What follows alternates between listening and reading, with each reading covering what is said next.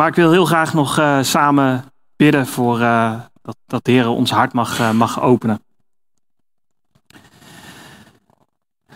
Vader in de hemel, grote God, dank u wel voor uw woord.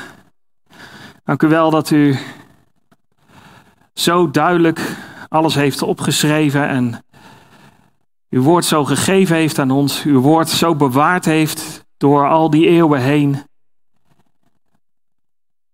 Heer, dank u wel dat wij mogen leren van ja, hoe u zo eerlijk heeft geschreven, ook over uw volk, hoe ze elke keer de mist in gingen, Heer, maar dat u er voor hun was. En Heer, ik dank u dat we daarvan mogen leren. En ik bid u ook voor vandaag. Wilt u onze harten weer openen voor uw woord? Dat we, wilt u echt tot ons hart spreken, dat we mogen zien dat, ja, dat de boodschap niet iets is voor, ja, voor anderen, Heer, maar die boodschap die is voor ons. Heer, wilt u uh, mij helpen, Heer, om uw woorden te spreken. Wilt u mij helpen om uw woord uit te leggen. En Heer, wilt u nogmaals onze harten openen, dat we het mogen begrijpen en mogen toepassen. Heer, dat vragen we zo in Jezus' naam. Amen. Ja, we zijn uh, uitgekomen bij uh, Exodus uh, 32. En um, nou, voordat we hem gaan lezen, dacht ik wel van, hey, het is even goed om nog even een stukje context te geven. Um, want misschien, nou, sowieso zie ik ook gasten in ons midden. Dus die hebben uh, de route uh, nog niet meegemaakt. Die we, we zijn door Exodus aan het gaan. We zijn het, het volk Israël eigenlijk aan het volgen. Hoe zij uit Egypte vertrokken zijn. En onder leiding van Mozes, gestuurd door God, um, door de Schelzee zijn getrokken. In de woestijn zijn aangekomen. En um, nou, we hebben uh, uitgebreid stilgestaan bij uh, hoofdstuk 20 uh, tot en met 24, over de, waar ze de tien geboden kregen en allerlei andere wetten. We hebben ook stilgestaan bij het feit ook van, nou, wat, hoe, hoe, moeten we dat nou zien? De wet van Mozes versus de wet van Christus voor ons. Hoe, hoe moeten we dat zien? Um, en we hebben in uh, hoofdstuk 24 hebben we eigenlijk de verbondsluiting gezien tussen God en het volk. En het is even goed om te beseffen dat daar Mozes, Aaron, uh, Nadab en Abihu, de, uh, twee zonen van Aaron waren, en de 70 oudsten. En die, die zien dan God daar. En dan zien we aan het einde van hoofdstuk 24 dat Mozes verder de berg opklimt en het leiderschap uitbesteedt aan Aaron en Hur. Nou, die hebben we ook al eerder gezien in, uh, in het verhaal. Um, zie je terugkomen in Exodus 24. En dan zei hij, zei tegen de oudste, blijf hier op ons wachten totdat wij bij u terugkomen. En zie, Aaron en Hur blijven bij u. Wie bepaalde zaken heeft, moet naar hen toe gaan. Dus hij gaf hun, uh, hem de opdracht mee, uh, bij hun moet je zijn. De aanblik van de heerlijkheid op de top van de berg was in de ogen van de Israëlieten als een verterend vuur. En Mozes ging de wolk binnen en klom de berg verder op. En Mozes was 40 dagen en 40 nachten op de berg. En uit uh, het, de geschiedenis ook uit Deuteronomium lezen we ook dat hij die 40 dagen en 40 nachten geen brood at en geen water dronk. Dus dat was een groot wonder wat daar uh, gebeurde. En dan komen we eigenlijk bij uh, Exodus 31, vers 18 uit. En, en, laten we gewoon het verhaal even uh, doorlezen. Want het is gewoon een, ja, het is gewoon een, goede, een, een, goed verhaal wat, ja, waar, het goed is om even in zijn geheel als eerste te lezen. En toen de Heere geëindigd had met hem te spreken op de berg Sinaï, gaf hij Mozes de twee tafelen van de getuigenis, tafelen van steen, beschreven met de vinger van God. Dit was dus eigenlijk aan het einde van die veertig dagen en nachten.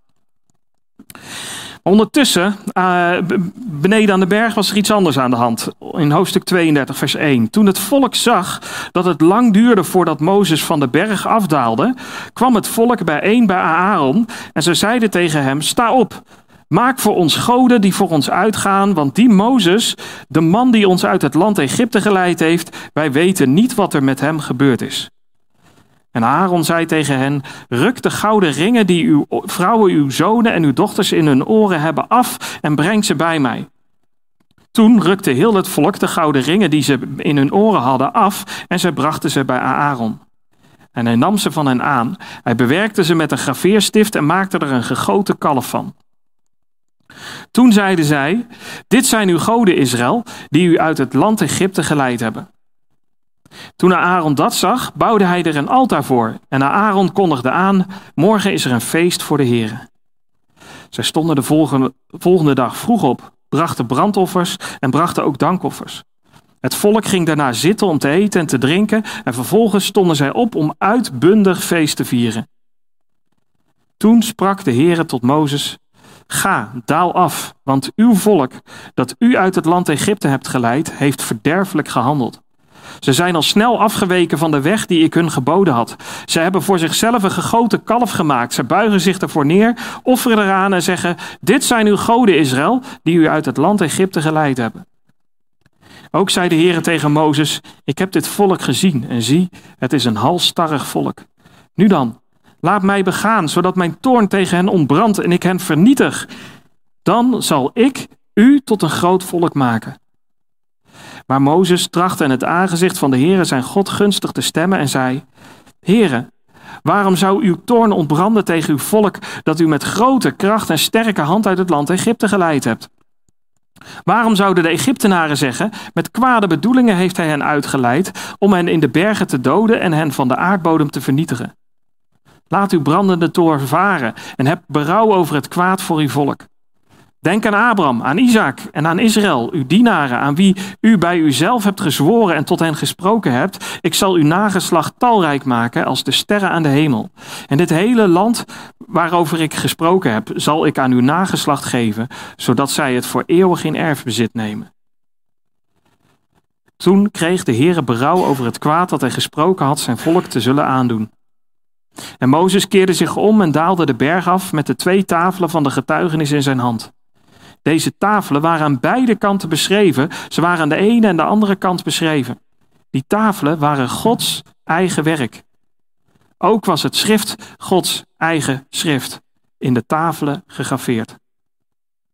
Jozua hoorde het rumoer van het volk met zijn gejuich en zei tegen Mozes: Er is oorlogsgeschreeuw in het kamp. Maar die zei: Het is niet het geluid van overwinningsgeschreeuw, het is ook niet het geluid van jammeren bij een nederlaag. Een geluid van beurtzang hoor ik. En het gebeurde toen hij in de nabijheid van het kamp kwam en het kalf en de rijbaan dansen zag, dat Mozes in woede ontstak. Hij wierp de tafelen uit zijn handen en sloeg ze onderaan de berg in stukken. En hij nam het kalf dat zij gemaakt hadden, verbrandde het in het vuur, vermaalde het totdat het tot stof verpulverd was, strooide dat uit op het wateroppervlak en liet het de Israëlieten drinken. En Mozes zei tegen Aaron: wat heeft dit volkje gedaan dat je zo'n grote zonde over hen gebracht hebt? Toen zei Aaron, laat mijn heer niet in woede ontsteken. U kent dit volk, dat het in het kwaad verstrikt zit. Ze zeiden namelijk tegen mij: Maak voor ons goden die voor ons uitgaan. Want die Mozes, de man die ons uit het land Egypte heeft geleid, wij weten niet wat er met hem gebeurd is. Toen zei ik tegen hen: Wie goud heeft, moet dat afrukken en aan mij geven. En ik gooide het in het vuur en dit kalf kwam eruit tevoorschijn. Toen Mozes zag dat het volk losgeslagen was, want Aaron had het losgelaten tot leedvermaak van hun tegenstanders, ging Mozes bij de ingang van het kamp staan en zei: Wie bij de Heere hoort, moet bij mij komen. Toen verzamelden al de levieten zich bij hem. En hij zei tegen hen: Zo zegt de Heere, de God van Israël: Ieder moet zijn zwaard aan zijn heup doen, het kamp van poort tot poort doorgaan, en ieder moet zijn broeder doden, ieder zijn vriend en ieder zijn naaste. De Levieten deden overeenkomstig het woord van Mozes en er vielen op die dag van het volk ongeveer 3000 man. Toen zei Mozes: U moet zich vandaag aan de Heer wijden. Ja, ieder moet zich tegen zijn zoon en zijn broeder keren, opdat hij vandaag zijn zegen over u zal geven. En het gebeurde de volgende dag dat Mozes tegen het volk zei: U hebt een grote zonde begaan, maar nu zal ik naar de Heere opklimmen. Misschien zal ik verzoening kunnen bewerken voor uw zonde. Toen keerde Mozes terug tot de Heer en zei: Och, dit volk heeft een grote zonde begaan, want ze hebben voor zichzelf een gouden God gemaakt. Nu dan, of u toch hun zonde wilde vergeven. Maar indien niet, schrap mij alstublieft uit uw boek dat u geschreven hebt. Toen zei de Heer tegen Mozes: Wie tegen mij zondigt, zal ik uit mijn boek schrappen. Maar nu, ga heen en leid het volk naar de plaats waarvan ik u gesproken heb. Zie, mijn engel zal voor u uitgaan. Maar op de dag van mijn vergelding zal ik aan hen hun zonde vergelden. En dan ja, staat er hier in het. Hier, staat uh, in de HSV staat vertaald. Zo trof de Heer het volk, omdat zij dat kalf gemaakt hadden dat de Aaron gemaakt had. Maar andere vertalingen die zeggen ook dat de Heere zond een plaag. Dus er kwam hier nog iets achteraan. Zo, de Heere zond een plaag omdat zij dat kalf gemaakt hadden dat de Aaron gemaakt had. Um, ja, Mozes die is op de berg en um, ehm, 40 dagen, 40 nachten. En, uh, en ze denken, waar blijft hij toch? Ze worden ongeduldig. En het bizarre is wat er nu gebeurt, is dat het eerste wat ze willen is, ze, ze, ze denken van, hé, hey, um, Mozes die is er niet meer, maar nu willen wij uh, uh, een God hebben. Wij willen uh, een God hebben die voor ons uit kan gaan, want die Mozes, die man die ons uit het land Egypte geleid heeft, wij weten niet wat er met hem gebeurd is. En, en dat lijkt heel erg terug te wijzen op um, wat zij geleerd hadden eigenlijk in Egypte. In Egypte waren er vele goden die er waren en ook vele afgodsbeelden. En um, als je in Ezekiel 20, uh, vers 8 leest, dan zien ze, zij zijn mij ongehoorzaam geweest, zegt God, en wilden niet naar mij luisteren. Men wierp de afschuwelijke afgoden waar men tegen opkeek niet weg en verliet de stinkgoden van Egypte niet. Dat lijkt er hier plaats te vinden, is uh, zij, zij zij hebben hier een, te maken met een, een grote stap van ongeloof. En ze denken van, van ja, Mozes is er niet meer. Mozes zal wel dood zijn. Um, en, en, dus hebben we een God uh, nodig. Maar um, dat is toch raar? We hebben uitgebreid daarbij stilgestaan dat uh, um, God hun de tien geboden had gegeven. En in die tien geboden stond er geen andere goden voor mijn aangezicht hebben en geen gesneden beeld maken. En nu eigenlijk zo'n zo'n 40 dagen later is, denken zij van hé, hey, er is, uh, uh, waar, is, uh, waar is Mozes? Waar is die man die ons heeft, uit, uit, heeft geleid? Hij komt niet meer. Um, de berg lijkt nog in, in, in vuur en vlam te staan. Kun je lezen uit Deuteronomium. Um, maar zij denken van nee, nee, wacht even, uh, uh, uh, wij moeten zelf iets gaan doen. Wij moeten zelf maar een God maken. En het, wat, wat hier bizar is, is dat, hij, dat, dat ze dit vragen dan aan Aaron. Aaron, geef ons een God eigenlijk.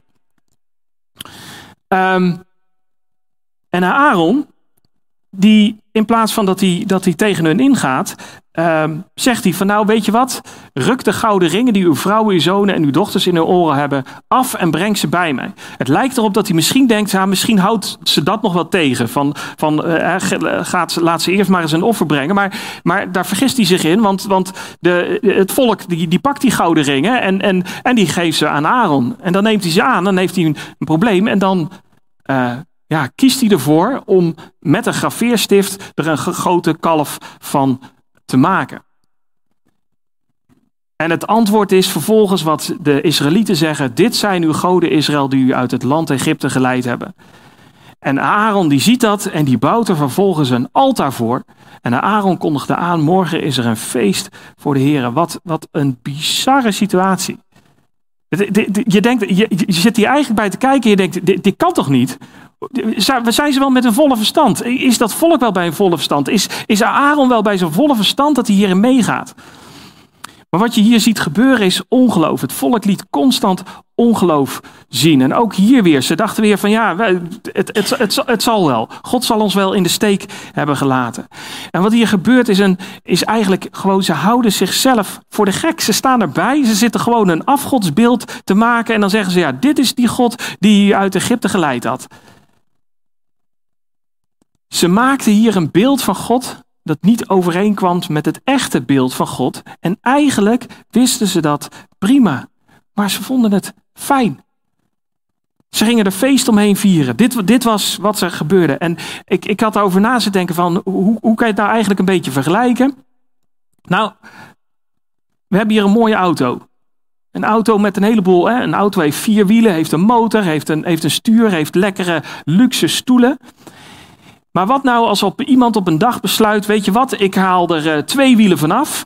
En uh, nou, dat stuur, dat uh, vind ik ook maar lastig, dat vervang ik door een rechte staaf. En ik zet er trappers op en ik zet er een, een ketting op. En ik haal die motor eruit. En ach, die deuren zijn ook maar een beetje lastig. En die stoel, ach, ik, ik zet er maar een zadel op.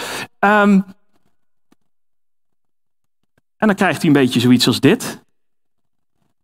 Maar hoe zou jij staan te kijken als die man dan op een dag zegt: Ja, ik ga met mijn auto naar het werk. Dan sta je uit te lachen. zeg je: Dat is geen auto, dat is een fiets.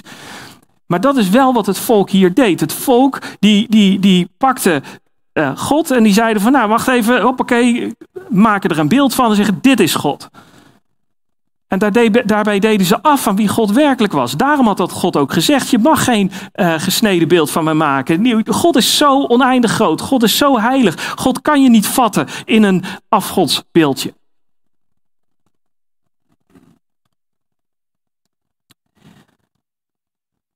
Dan zou je denken: Ja, maar dat deden zij. Dat, dat doen wij nu niet meer. Zo'n afgod maken. Nou, um, Tegenwoordig hebben we ook een heleboel gouden kalveren onder de christenen. Een ervan die ze gemaakt hebben is de welvaart God. Een gouden kalf van de welvaart. God wil je zegenen. Hij wil niet dat je arm bent. Geef nu duizend euro. Ontvang honderdvoudig terug. Dit is jullie God. In Amerika tienduizenden, honderdduizenden mensen die hier achteraan lopen. En ook in Nederland steeds meer die hier daardoor geïnfecteerd raken. Maar God zegt echter, als wij echter voedsel en kleding hebben, zullen we daarmee tevreden zijn. Maar wie rijk willen worden, vallen in verzoeking en in een strik en in vele dwaze, schadelijke begeerten die de mensen doen wegzinken in verderf en in ondergang. Het enige wat je hoeft te doen is de Bijbel te lezen en je ziet al dat de welvaart God die eh, sommige christenen gemaakt hebben en een hele kerk omheen gebouwd hebben, je hoeft alleen maar de Bijbel te lezen om te zien dat het niet waar is. Dat het een afgod is. Ik heb wel eens de uitspraak gehoord: als je bij Jezus komt om geld, dan is geld jouw God, niet Jezus. Maar dat is een gouden kalf dat er tegenwoordig onder de christenen zit. We hebben nog eentje. Is de entertainment God. De entertainment uh, uh, gouden kalf. Mensen vinden het niet meer leuk om naar de kerk uh, te gaan. Dus willen ze de kerk leuker maken. We zijn niet aantrekkelijk genoeg. We moeten shows neerzetten. Hè, met moderne muziek en een, en een korte aantrekkelijke boodschap. Die, die mensen blij maakt. Een, een pep talk. Dan komen mensen wel. En dan krijg je bijvoorbeeld eh, die Hillsongkerken met occulte shows. Uh, en, en, er is een show waar ze, waar ze zelfs een, een, de predikant als een naakte cowboy op het, op het, op het podium zetten. Gevoelsliederen die er zitten. Um, Elevation Church in, in, in, in Amerika, die, die, waar, waar constant alleen maar pep talks eigenlijk gegeven worden. En God buiten staat. En als je dit maakt, die entertainment God, komen mensen dan voor de echte God? Komen mensen dan voor Yahweh? Of komen mensen voor jouw entertainment God? En dat zag je gebeuren bij Israël. Ze hadden daar zo'n zo'n zo'n gouden kalf en, en iedereen stond eromheen te dansen. En zo zijn er heel veel kerken in, in, in, in Nederland en in de wereld waar, waar mensen een gouden kalf in het midden van de kerk hebben gezet. Wat het ook maar is. En ze dansen er met z'n allen omheen. Of, of gewoon de wereldse God. Bijvoorbeeld het samenvoegen van evolutie en God. God zegt in de Bijbel: in zes dagen heb ik alles gemaakt. Er zijn mensen die zich christen noemen, die vervolgens dan zeggen: nee, wacht even, in miljarden jaren is het leven geëvolueerd. Ah, dat kunnen we best wel in de Bijbel proppen. En ze zeggen: dit is jullie God. Of de wereldse normen en waarden die geprojecteerd worden op God. God zegt in de Bijbel: Ik gruwel van homoseksualiteit. Ik heb de mens geschapen als man en als vrouw. Het huwelijk moet in ere zijn bij allen. En sommigen zeggen dan: Ja, maar God is toch liefde? Je mag het leven zoals je zelf wil, samenwonen, homohuwelijk, man, vrouw of hoe je jezelf ook wilt noemen. Dat is allemaal prima. Dit is jullie God. En ze dansen er omheen. of de knuffelbeergod. De God die gemaakt wordt in een beeld wat jij prettig vindt. Er zijn mensen die zeggen: Ik kan niet geloven in een God die mensen naar de hel stuurt. En dan pakken ze de Bijbel en dan strepen ze alles eruit wat maar met hel te maken heeft. En ze noemen zich christen. Weet je hoe vaak Jezus over de hel gesproken heeft? Het is te bizar voor woorden. Je denkt van hoe kan je het in je hoofd halen dat je dat, dat, je dat weghaalt? En, en, en, en de Bijbel zit er vol van. Oude Testament, Nieuwe Testament, openbaring toe. En je noemt jezelf christen. Of ze zeggen God is liefde, Jezus heeft ons gered en daar draait het om. En hoe ik nu leef mag ik zelf bepalen. Dat vind je niet terug in de Bijbel. Ik kom naar de kerk om me goed te voelen. Niet dat iemand mij vertelt dat ik het verkeerd doe. Of zowel ze komen gewoon halen wat ze fijn vinden. En wat ze doen is ze zetten een God in het midden neer. Nou, in dit geval dan een knuffelbeer. En daar dansen ze met z'n allen omheen. En het enige wat je hoeft te doen om dat te zien, is gewoon de Bijbel open doen. En het enige wat Aaron had hoeven te doen, was tegen de Joden te zeggen: Jongens, jullie maken nu een afgod. En we hebben net tien regels gekregen. En, en, en de eerste regel is geen andere God. En de tweede regel is geen gesneden beeld maken. Hoe moeilijk is het om dat te onthouden? Het enige wat hoeft te doen is het woord van God open te houden. En weet je wat het gebeurt? Het is gewoon mensen houden zichzelf voor de gek. Maar er zitten kerken vol mee ze dansen om een modern gouden kalf en ze noemen het godsdienst, maar het is niet het dienen van de ware God. Wat hier gebeurde in Exodus 32 is, dit zijn uw goden Israël die u uit het land Egypte geleid hebben. En, ze, en, en, en Aaron zei in vers 5, morgen is er een feest voor de heren. Afgrijselijk. Dit was geen feest voor de heren, dit was een, een afgodsfeest. Dit was niet het dienen van de ware God.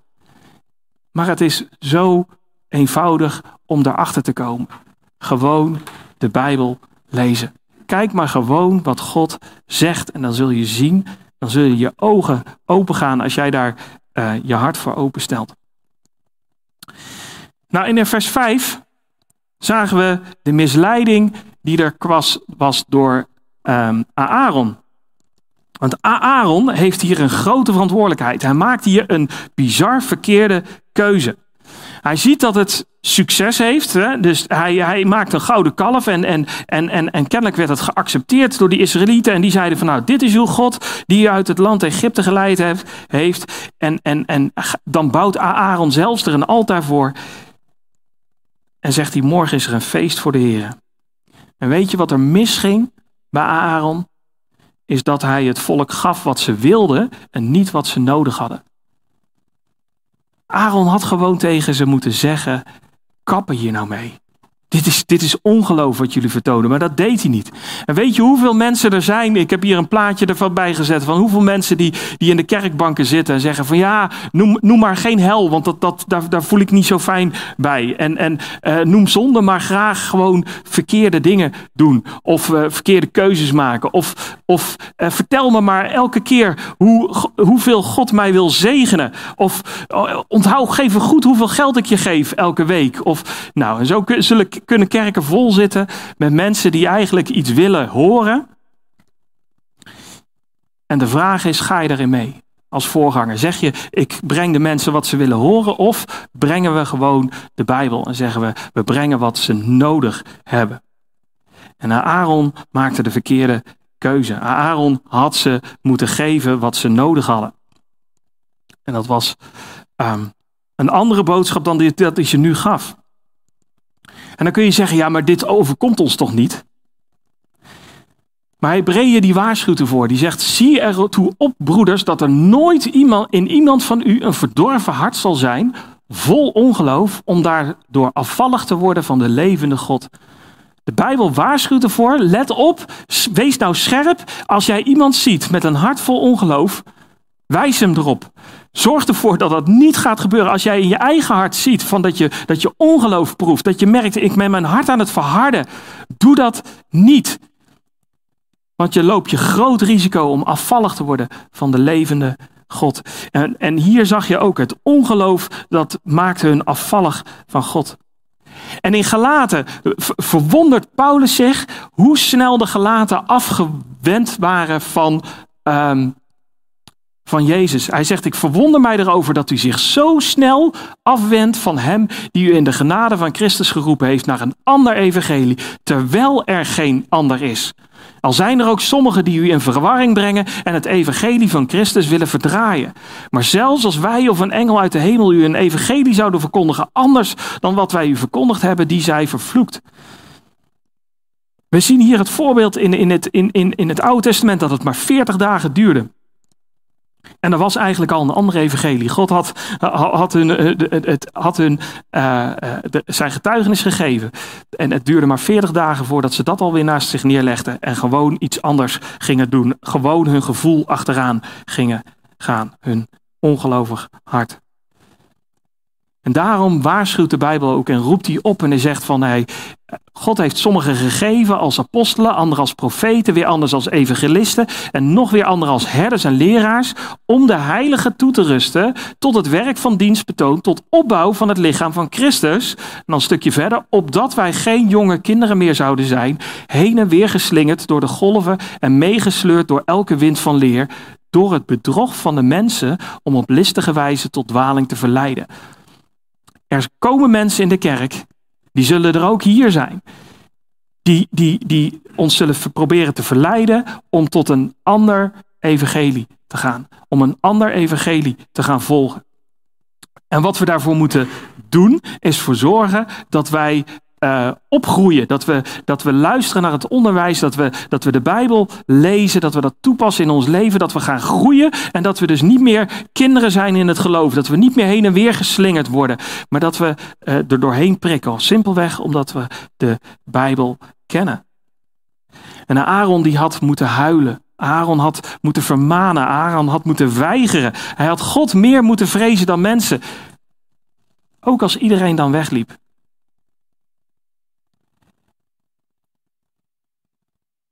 En Philip en ik die hebben het er wel eens regelmatig over gehad. Van, ook, al, ook al zou hier de hele gemeente weglopen. Alleen maar omdat wij hier het woord van God brengen. Zouden we doorgaan. Waarom? Omdat God het van ons vraagt. En dan weten we dat God ook wel weer nieuwe mensen zou brengen. En natuurlijk hopen we dat jullie blijven. begrijp, me, begrijp me goed. Maar um, Aaron maakt hier echt een hele slechte keuze. Want hij luisterde naar zijn gevoel, hij luisterde naar zijn angst, hij luisterde naar het volk in plaats van dat hij luisterde naar God. En God maakt hier een, echt een zware keuze. In, tussen, in vers 6 tot en met 10 vinden we uh, dit. Zij stonden dan de volgende morgen vroeg op, brachten brandoffers en brachten ook dankoffers. En het volk ging daarna zitten om te eten en te drinken. En vervolgens gingen ze uitbundig feest vieren. Nou, waar het uit, ook uit het vervolg en ook de woorden die daar gebruikt lijken, blijkt dat, lijkt het ook wel dat het een, een heel groot uh, nou, mogelijk zelfs seksfeest is geweest. In ieder geval een heel, heel uitbundig feest, wat absoluut niet was volgens de bedoeling van God. En toen sprak uh, God tegen Mozes: ga, ga daal af, want uw volk, dat u uit het land Egypte heeft geleid, heeft verderfelijk gehandeld. Ineens spreekt God over: hé, hey, dit jouw volk en jij hebt het uit Egypte geleid. En dit moet Mozes begrepen hebben. Ineens zegt God van ja, maar wacht even, dit is jouw volk. Is raar, hè? want het was wel echt Gods volk en dat is ook wel zo. Maar dit, is een, dit lijkt een test voor Mozes te zijn. En hij zegt, hij is ook echt boos. En ze zijn al snel afgeweken van de weg die ik hun geboden had. Ze hebben voor zichzelf een gegoten kalf gemaakt. Ze buigen zich ervoor neer, offeren eraan en zeggen, dit zijn uw goden Israël die u uit het land Egypte geleid hebben. Ook zei de Heer tegen Mozes, ik heb dit volk gezien en zie, het is een halstark volk. Nu dan, Laat mij begaan, zodat mijn toorn tegen hen ontbrandt en ik hen vernietig. God zegt gewoon, ik, ik, ik, ik, haal ze allemaal weg. Hij stelt, voor, hij stelt Mozes voor, weet je wat, ik haal ze allemaal weg en ik zal, Mo, ik zal jou tot een groot volk maken. Dat had hij natuurlijk al eerder gedaan. Hij had dat gedaan bij um, Hij had dat eerder gedaan bij, uh, bij Abraham. uh, God had Abraham tot een groot volk gemaakt, had Abraham uitgekozen. En zo had hij Mozes ook weer kunnen uitkiezen. En hoe verleidelijk was dit? Hoe, hoe vaak was Mozes zelf al niet aangevallen geweest? Dat, dat, dat ze naar Mozes kwamen en zeiden van, ja, maar jij hebt dit gedaan en jij hebt dat gedaan. Terwijl Mozes alleen maar God volgde. Ik denk dat dit het, het, het, het, het, het, het, hart, dat, dat Mozes hier ook het hart toont van, van een werkelijke herder, het werkelijke leider, die, die ondanks het feit wat hem allemaal is aangedaan, dat hij dan toch zegt, nee, nee dit, dit is niet de bedoeling, hij, hij komt op ervoor. Maar wie zou er gewoon ja gezegd hebben? Maar wat we hier zien is, is Mozes die als, als middelaar, als pleiter optreedt. Dan staat er in vers 11, maar Mozes trachtte het aangezicht van de Heere zijn God gunstig te stemmen en zei, Heere, waarom zou uw toorn ontbranden tegen uw volk, dat u met grote kracht en sterke hand uit het land Egypte geleid hebt? Waarom zouden de Egyptenaren zeggen, met kwade bedoelingen heeft hij hen uitgeleid om hen in de bergen te doden en hen van de aardbodem te vernietigen? Laat uw brandende toorn varen en heb berouw over het kwaad voor uw volk. Denk aan Abraham, aan Isaac en aan Israël, uw dienaren, aan wie u bij uzelf hebt gezworen en tot hen gesproken hebt. Ik zal uw nageslacht talrijk maken als de sterren aan de hemel. En dit hele land waarover ik gesproken heb, zal ik aan uw nageslacht geven, zodat zij het voor eeuwig in erfbezit nemen. En dan staat er, toen kreeg de Heere berouw over het kwaad dat hij gesproken had zijn volk te zullen aandoen. Wat, wat Mozes hier toont, is hij toont liefde voor het volk van God. Hij zegt, Heer, doe dat nou niet aan. Ook al hebben ze hem constant aangevallen. Nee, Heer, doe dat nou niet. Maar wat hij ook doet, hij, hij verdedigt Gods eer. Hij zegt, hij, hij zegt van waarom zouden de Egyptenaren zeggen met kwade bedoelingen? Dan zou, dan zou, dan zouden de andere volken zouden, zouden naspreken over God en zeggen van ja zie je, dat was een misleiding. En dat, dat zou niet, niet, niet doen aan Gods eer. En hij wijst God op zijn belofte die hij heeft gegeven aan Abraham, aan Isaac en aan Israël, aan, aan Jacob, die ook wel Israël genoemd wordt, waar dat hele volk natuurlijk zijn naam aan had uh, geleden, uit, uitgekregen. En weet je, Mozes vertelde Gods niet nieuws, niet nieuws. Hij vertelde niks, niks nieuws aan God. Maar God gaf Mozes de ruimte om te pleiten voor het volk. En Mozes deed dat als, als, als, als herder. En we, zien in, uh, we hebben gezien in het einde van het hoofdstuk, en daar spring ik nu eventjes naar, naartoe. Um, we hebben gezien dat aan het einde van het hoofdstuk is dat, dat Mozes uh, zelfs bereid is om te sterven voor het, voor het volk. Hij, hij gaat terug de berg op en dan zegt hij, misschien zal ik verzoening kunnen bewerken voor uw zonde. Toen keerde Mozes terug tot de Heer en zei: Och, dit volk heeft een grote zonde begaan, want ze hebben voor zichzelf een gouden God gemaakt. Nu dan, of u toch hun zonde wilde vergeven, maar indien niet, schrap mij alstublieft uit uw boek dat u geschreven hebt. En, en Mozes lijkt hier te verwijzen naar, naar, naar het, het, het levensboek, zeg maar, waar, waar dat hij zegt van laat mij maar sterven in hun plaats. Zoals, hij ook, zoals, zoals God ook had gezegd van ik zal ze uitwissen. En dan zegt hij nou wis mij maar uit in plaats van dit volk. Maar zegt de Heer, nee, wie tegen mij zondigt zal ik uit mijn boek schrappen. Maar nu ga heen en leid het volk naar de plaats waarvan ik u gesproken heb. Zie, mijn engel zal voor u uitgaan, maar op de dag van mijn vergelding zal ik aan hen hun zonde vergelden. En wat we hier zien is Mozes als beeld van Jezus. Mozes die optreedt als middelaar en pleit voor ons. En, en Jezus is onze middelaar. En die pleit voor ons. In Romeinen 8, vers 34 vinden we: wie is het die verdoemt? Christus is het die gestorven is. Ja, wat meer is, die ook opgewekt is. Die ook aan de rechterhand van God is. Die ook voor ons pleit. En dat Romeinen 8 gaat het daarover: van juist van wij mogen zo'n zekerheid hebben, zo'n rust hebben in het offer van Jezus. Want het is Jezus zelf die voor ons pleit. En daarom mogen wij met zekerheid weten van we zijn gered door het offer van Jezus. Want Jezus pleit voor ons. In Hebreeën 7, vers 25 vinden we dat ook terug. Daarom kan Jezus ook volkomen zalig maken wie door hem tot God gaan, omdat hij altijd leeft om voor hen te pleiten. En Mozes was hier een beeld daarvoor. Mozes pleitte nu voor het volk zoals Jezus ook voor ons pleit in eeuwigheid. En Mozes hoefde niet te sterven voor het volk, maar Jezus is gestorven voor onze zonde, om ons te redden. En in, in, in Romeinen 5 zien we dat ook terugkomen. Ook het feit dat Mozes bereid was om voor dat volk, dat hem de hele dag in zijn gezicht eigenlijk aan het slaan was, als het elke keer weer misging, was Mozes bereid om te sterven uh, voor de mensen. En, en dan zegt Romeinen 5, vers 7, want bij hoge uitzondering zal iemand voor een rechtvaardige sterven. Hoogstens immers heeft iemand de moed om voor de goede mens te sterven. En voor als jij, als jij eh, een goed iemand ziet en je denkt van, oh, die wil ik wel redden. Maar, maar die, die, die, die Hitler, wie wil die redden? Wie had die willen redden? Maar Jezus is gestorven. God echter bevestigt zijn liefde voor ons daarin dat Christus voor ons gestorven is toen wij nog zondaars waren. Jezus' offer is voldoende geweest voor de hele wereld, voor de grootste misdadiger die er is en die wil geloven het offer van Jezus. Daar is Jezus voor gestorven. Maar goed, we zitten nu hier midden in dit verhaal.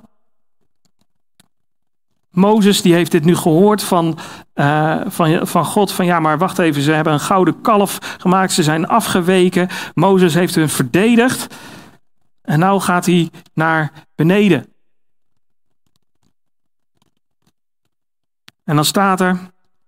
En Mozes keerde zich om en daalde de berg af met de twee tafelen van de getuigenis in zijn hand. En dan wordt even beschreven hoe bijzonder die tafelen waren. Die tafelen waren aan beide kanten beschreven. Ze waren aan de ene en aan de andere kant beschreven.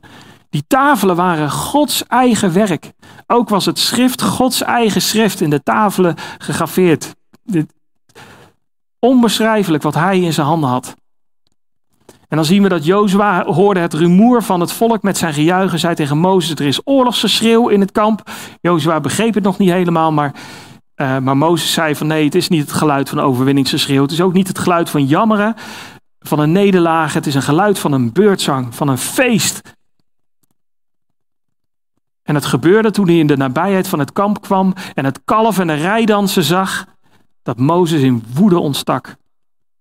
Mozes wordt zo boos dat hij de tafelen die hij in zijn handen had, die hij uit Gods handen had gekregen, die God gemaakt had, dat hij die kapot sloeg onderaan de berg in stukken. En hij nam het kalf dat ze gemaakt hadden, verbrandde het in het vuur en vermaalde het totdat het tot stof verpulverd was. Strooide dat uit op het wateroppervlak en liet het de Israëlieten drinken. Wat je hier ziet gebeuren is, is dat, dat eigenlijk Mozes hier nu symbolisch zeg maar ehm, het verbond breekt. dat de Israëlieten zo snel verbroken hadden. Dat verbond wat ze nog maar net hadden gesloten met God, dat, dat was nu alweer kapot. Door hun zonde. En Mozes die kiest ervoor om ze te confronteren met hun zonde. Ze konden er niet zomaar mee wegkomen. Hij gooit, ze in, hij gooit het stof van, die, van, van dat kalf. En mogelijk was het, wat, was het, was het hout met, met, met goud bedekt. Maar hoe het ook is, hij, hij uh, verpulvert het en, en strooit het uit over het water. Over, in de beek vinden we in Deuteronomium 9. Um, ehm, en ze moeten het drinken. Hij confronteert ze met hun zonde. Ze moesten proeven hoe erg hun zonde was. Dat is altijd de eerste stap. De eerste stap is altijd de confrontatie met zonde. Want hoe kan iemand zeggen, ja, ik bekeer me ergens van als hij niet eens inziet hoe groot zijn zonde eigenlijk is die hij begaan heeft? Hoe kan je je dan bekeren als je niet beseft wat je zonde is? En dan zien we um, verder in vers 21 dat Mozes ook Aaron aanspreekt en hem, en, en, en verantwoordelijk houdt. En hij zegt tegen Aaron: Wat heeft dit volk jou gedaan dat je zo'n grote zonde over hen gebracht hebt? Hij houdt Aaron verantwoordelijk voor het feit dat hij ze in zonde had geleid. Het is zelfs zo dat in Deuteronomium 9, vers 20 we zien dat God ook Aaron had willen doden. En als je dan kijkt in, de, in, de, in Exodus 20 tot 24 zie je dat God allerlei uh, uh, speciale priesterkleding had gemaakt die Aaron moest gaan dragen. Uh, of beschreven had die gemaakt zou moeten worden, die Aaron zou moeten gaan dragen. En God was, stond op het punt om gewoon Aaron te, te vernietigen. Aaron te doden. Net zoals het op het punt had gestaan om het volk te vernietigen. Zo erg was het wat Aaron gedaan had als leider. En toen ik hier jaren geleden ooit over nadacht, toen kwam het, kon ik niet anders dan een link zien met eigenlijk de, de, afval die er op dit moment in de kerk is en de terugkomst van Jezus. Weet je wat er gebeurde? Mozes was naar de berg gegaan. Daar bleef hij 40 dagen, 40 nachten. En vlak voordat hij terugkwam, gingen ze een kalf maken. Ging het mis. Gingen ze uh, een gouden kalf maken, gingen ze in afgoderij erachteraan. En ik moest denken aan, aan, aan de Heer Jezus, die naar de hemel is gegaan heeft gezegd van ik, ik, ik kom terug om jullie op te halen. En ik kan me niet eraan onttrekken dat dit een link daarnaartoe is. Als je kijkt naar de, de, de afval die er op dit moment is in de, in de wereldwijde kerken. Zo vlak voordat we ook proeven dat de Heer Jezus terug gaat komen uit de hemel om ons op te halen. In Matthäus 24 zegt Jezus op een gegeven moment dit: Als die slechte dienaar in zijn hart zou zeggen: Mijn Heer blijft lang weg en zou beginnen zijn mededienaren te slaan en te eten en te drinken met de dronkaards, dan zal de Heer van deze dienaar komen op een dag waarop hij hem niet verwacht en op een uur dat hij het niet weet. En hij zal hem in stukken houden en hem doen delen in het lot van de huigelaars. Daar zal gejammer zijn en knars. Al die kerken nu hier in Nederland, die, die, die, die, die het wereldse moraal omarmen. Die, die, die zeggen van dit is God. Die, die, die, grote delen uit de Bijbel schrappen. Om, om maar überhaupt nog een beetje iets te kunnen brengen. Die soms zelfs God niet eens meer op hun website hebben staan. Maar zichzelf nog wel, nog wel gelovig noemen. En nog wel aanbidding geven. Die zich vaak ook nog christenen noemen. Die zijn bezig met zichzelf te bedriegen. En mogelijk is dat, zijn dat de mensen die zeggen: Mijn Heer blijft lang weg. Denken ze dat ze daar gewoon zelf al niet eens meer in geloven. Ik begreep, ik, jaren geleden was er een onderzoek gedaan onder volgens mij de PKN-kerken. Uh, uh, van, van, van hoeveel, hoeveel procent van de voorgangers in God geloofden. Dan zou je toch verwachten, zou je toch hopen dat er dan 100% was. Dat was het niet. Een, een significant eh, deel van de, van, van de predikanten die in de kerken staan, geloven niet in God. Kom je toch niet bij?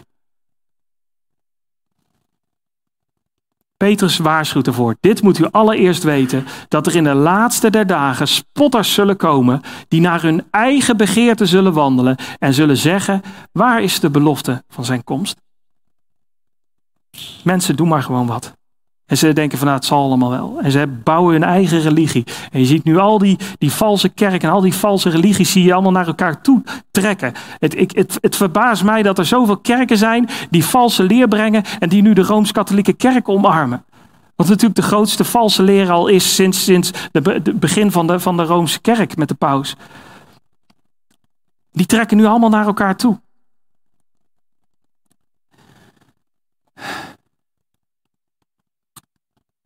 Maar Aaron wordt hierop aangesproken door Mozes. En in plaats van dat Aaron gewoon zegt, ja, ik heb gezondigd, zegt Aaron nee. Oh, zegt Aaron, laat mijn heer niet in woede ontsteken. U kent toch dit volk, dat het in kwaad verstrikt is. Hij geeft het volk de schuld. Zij zeiden namelijk tegen mij, maak voor ons goden die voor ons uitgaan. Hij geeft het volk de schuld. Zeg, jullie hebben dat gezegd, zij hebben dat gezegd. Ja, ik, ik heb het maar gewoon gedaan. Want die, Mozes, die Mozes, de man die ons uit het land Egypte heeft geleid, we weten niet wat er met hem gebeurd is. En toen zei ik tegen hen, wie goud heeft moet dat afrukken en aan mij geven. En dan dit, hè. ik gooide hem in het vuur en dit kalf kwam eruit tevoorschijn. Nou, alsof hij er niks aan gedaan had. Gewoon poef in het vuur, poef, kalf eruit. Ja, maar we lezen dat hij zelf met een graveerschrift dat kalf had zitten maken. Maar hij deed er alles aan om de schuld af te schuiven. En weet je, er zijn zoveel mensen die zeggen: ja, maar de kerken lopen leeg. Ik moet toch iets? Als jouw kerk leeg loopt, wat moet je dan doen? Dan moet je terug naar God, terug naar zijn woord moet je weer het woord gaan brengen. Moet je niet denken van, oh ja, wat moet ik doen om die mensen naar binnen te halen? Toen, toen mensen bij Jezus wegliepen, eh, eh, omdat ze een boodschap hard vonden. toen zei Jezus, ja, willen jullie ook niet gaan tegen zijn discipelen? Moet niet erachteraan gaan lopen en zeggen, oh wacht even, ik zal mijn boodschappen wat zachter maken. Oh, ik, ik, ik zal het wel iets minder maken. Iets minder erg. Nee. Of wat er tegenwoordig zo ontzettend fel, uh, veel gebeurt in de, in de Nederlandse kerken. De cultuur verwijt ons intolerantie. Ik moet toch iets. Mensen zeggen van ja, jullie zijn niet inclusief. Jullie wijzen homoseksualiteit af. Jullie, jullie wijzen af dat, dat, dat, dat iemand zich een vrouw kan noemen terwijl die een man is en een man en, en een vrouw. Het is te bizar voor woorden. Mensen omarmen het gewoon. Ze zeggen ja, je hoort erbij, je hoort erbij. Nee, dat is afgoderij. Dan, dan geef je toe aan, aan, aan, aan de uh, cultuur van de wereld. In plaats daarvan, wat we moeten doen, is terug naar God en zijn woord. En Mozes zag dat het volk losgeslagen was. En dit woord losgeslagen, dat is in sommige vertalen ook vertaald als naakt. Het, het, het, het, um, dat, woord, dat kan dat namelijk ook betekenen. Dus het was, het was, daarom zei ik al van daarnet van dat het waarschijnlijk echt gewoon een, een, een bizar uh, uh, ja, seksachtig feest was. Waarbij ze waarschijnlijk gewoon als, als naakte rondliepen, rondliepen te banjeren rondom om dat, gouden kalf. En dat had leedvermaak van hun tegenstanders. Er waren ook mensen meegegaan uit, uit, uit Egypte. En mogelijk waren die gewoon in hun midden. En die zagen dat, dat, dat daar gebeuren en die dachten, knettergek, die mensen. Moet je nou eens kijken. Zeggen zij nou in God te geloven? Maar er zijn ook losgeslagen kerken. Dit is een gifje van Benny Hinn, die um, als, een, als een bizarre mensen in, in, laat vallen in de zogenaamd heilige geest, die als een, als een, als een dwaas bezig is met het, met het, het bespelen van de massa. Die, die dan complete clubs achterover laten vallen. En wat gebeurt er? Ongelovigen zien dit en die, die, die lachen. Die denken, knettergek die gelovigen. En terecht. Want dit, dit heeft niks te maken met God volgen. Dit is bizar. En wat, wat de, de Joden daar deden, dansen rondom het gouden kalf, had niks met God te maken. Maar ze deden wel de naam van God verdriet. Ze deden zijn eer, zijn tasten zijn eer aan. En dan grijpt Mozes in voor deel 2. Hij zegt, wie bij de Here komt, hoort, moet bij mij komen. Wat een oproep. Wie bij de Here hoort, moet bij mij komen. Als God dat vandaag zou roepen naar onze kerk, wie bij mij hoort, die moet bij mij komen. Zou jij dan komen? Zou jij zeggen, ja, ik sta voor de Here. Toen verzamelden zich al de levieten bij hem. Dus er waren er nog ook die, die, die waarschijnlijk zich hier ook totaal niet mee eens waren wat hier gebeurde. Hij zei tegen hen, zo zegt de Heer, de God van Israël, ieder moet zijn zwaard en zijn heup doen. Het kan van poort tot poort doorgaan en ieder moet zijn broeder doden, ieder zijn vriend en ieder zijn naaste. En de levieten deden overeenkomstig het woord van Mozes en er vielen op die dag van, eh, van het volk ongeveer 3000 man. Het lijkt erop dat Mozes hier de opdracht geeft om, om geen uitzondering te maken voor familie, voor vrienden of voor buren. Voor als, als er nog mensen waren die nog, nog, nog hierin door aan het gaan waren, die nog steeds in die afgoderij zaten, die nog, die, die, die nog als een malle uh, in, die, in die immoraliteit aan het rondbanjeren waren daar, die moesten ze doden. Geen uitzondering voor familie, vrienden of buren. En, en, en wij als, als gemeente, als christenen, hebben niet meer dit, gelukkig. Ik bedoel, het is, het is gelukkig dat wij, dat wij niet die opdracht krijgen om, om, om mensen te moeten gaan doden. Maar we hebben wel gemeentetucht. Jezus heeft gemeentetucht ingesteld om, om, om de gemeente zuiver te houden. Wij moeten ook ingrijpen bij hoererij, bij afgoderij, bij hebzucht, bij lasteren. Als mensen gaan samenwonen in onze gemeente, als mensen gaan uh, gaan lasteren, als, als mensen hebzuchtig gaan worden in onze gemeente, als dat er is, dan zullen we gemeentetucht moeten toepassen. Uit liefde voor God. Geen uitzonderingen, hoe moeilijk ook. En zoals Korinthe ook zegt, van de, degene die buiten zijn, die oordeelt God. De ongelovigen, daar hoeven we ons niet druk om te maken. Um, waar wij ons druk moeten maken, doe de kwaaddoener uit uw midden weg. En in 2 Timotheus 3 zien we ook, keer u van hen af, laat u niet met hem in, omdat hij tot inkeer komt. Al die opdrachten die we al vele malen hebben bekeken. Um, Die opdracht die hebben wij meegekregen. En dat is niet fijn. Maar wat de Levieten hier moesten doen, was ook niet fijn. Je moesten gewoon mensen doden, hun broeders doden, die, die afgoderij aan het bedrijven waren. En Jezus waarschuwde dat hem volgen dwars door families heen kan gaan. In Matthäus 10 leert hij: Denk niet dat ik gekomen ben om vrede te brengen op de aarde. Ik ben niet gekomen om vrede te brengen, maar het zwaard. Want ik ben gekomen om tweedracht te brengen tussen een man en zijn vader, tussen een dochter en haar moeder, tussen een schoondochter en een schoonmoeder. En iemands huisgenoten zullen zijn vijanden zijn. Wie vader of moeder lief heeft boven mij, is mij niet waard. En wie zoon of dochter lief heeft boven mij, is mij niet waard. Jezus maakt duidelijk: er komen situaties, of dat nou, eh, dit, dit speelt natuurlijk ook voor situaties waarin mensen tot geloof komen en hun familie zich afkeert van, van hun. En dan zegt Jezus van, jij moet mij lief, meer lief hebben boven je huisgenoten. Maar het geldt ook voor als een gemeentetucht moet toegepast worden. En dat gaat dwars door gezinnen heen, dwars door families heen. Hoe verdrietig het ook is. Moeten we Jezus meer lief hebben dan mensen. Maar wat een bemoediging als we dan hier in vers 29 zien toen zei Mozes, u moet zich vandaag aan de Here wijden. Ja, ieder moet zich tegen zijn zoon en tegen zijn broeder keren, opdat God vandaag zijn zegen over u zal geven. Wat God van ons vraagt, is goed voor ons. Geloof je dat? Geloof jij dat wat God zegt in de Bijbel, dat het goed is? En als je dat werkelijk gelooft, dan doe je dat. Dat is het hele punt. De Israëlieten, die hadden geen geloof in God. In ieder geval, degene die daar rondom dat gouden kalf gingen, gingen, gingen dansen, die toonden niet dat geloof in God. Die dachten, ja, God heeft dat wel gezegd, maar ik weet het beter. Ik maak zelf wel een God. Dan gaan we die volgen. Komt ook goed. Nee, het komt niet goed. En volgende keer zullen we stil gaan staan bij wat er ondanks alles, ondanks al dit verdriet wat we nu hier, hier hebben plaatsgezien, ondanks het, uh, het feit dat, dat, dat God ook nog een plaag stuurde waarin nog, nog, nog een onbekend aantal mensen zijn gestorven. God gaat verder met het volk.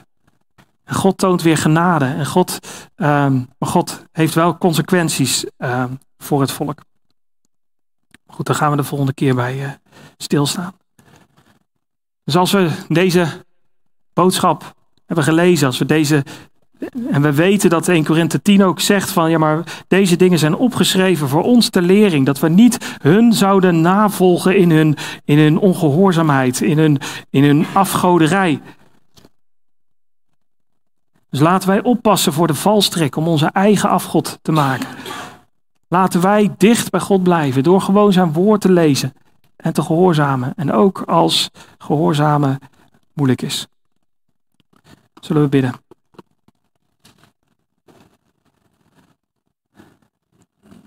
Vader in de hemel, grote God. U bent een heilige God. Bij u kan geen zonde zijn. En in de, de geschiedenis die we nu gezien hebben, zien we dat terugkomen. Heer, u, u was zo boos. Dat u zelfs op, bereid was geweest om opnieuw te beginnen weer. Maar dan met Mozes. Dat Mozes u wel volgde. Heer, maar we danken u voor uw genade. We danken u voor dat u laat zien hoe genadig u bent. Hoe halstarrig het volk ook was, u bleef genadig zijn. En Heer, hoe halstarrig wij soms ook zijn in ons leven.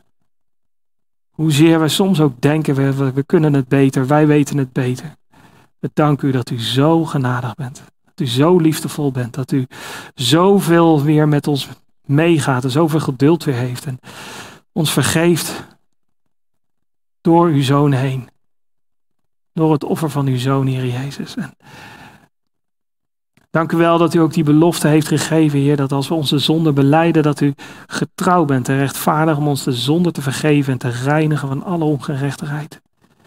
We danken u dat u zo genadig bent. We danken u dat we ook hier in dit vreselijke verhaal ook weer uw genade terugzien. En zien dat, we, dat u doorging met het volk. Dat u zoveel van mensen houdt. Heer, we danken u ervoor en we prijzen u ervoor. En we willen u bidden voor deze gemeente. Wilt u ons beschermen? Wilt u ons beschermen tegen valse invloeden? Wilt u ons beschermen tegen verkeerde invloeden van mensen die misschien ja, toegevoegd worden door Satan, Heer, om, om, af te, ons af te brengen van het evangelie. Heer, of andere zaken, Heer, die, die ons afdrijven van, van u. Heer, wilt u ons open ogen geven, dat we het mogen zien en dat we mogen vasthouden aan uw woord. Wat er ook gebeurt. Heer, want u bent goed. U bent heilig, u bent het waard om te volgen. Heer, we danken u daarvoor. We prijzen uw naam. Amen.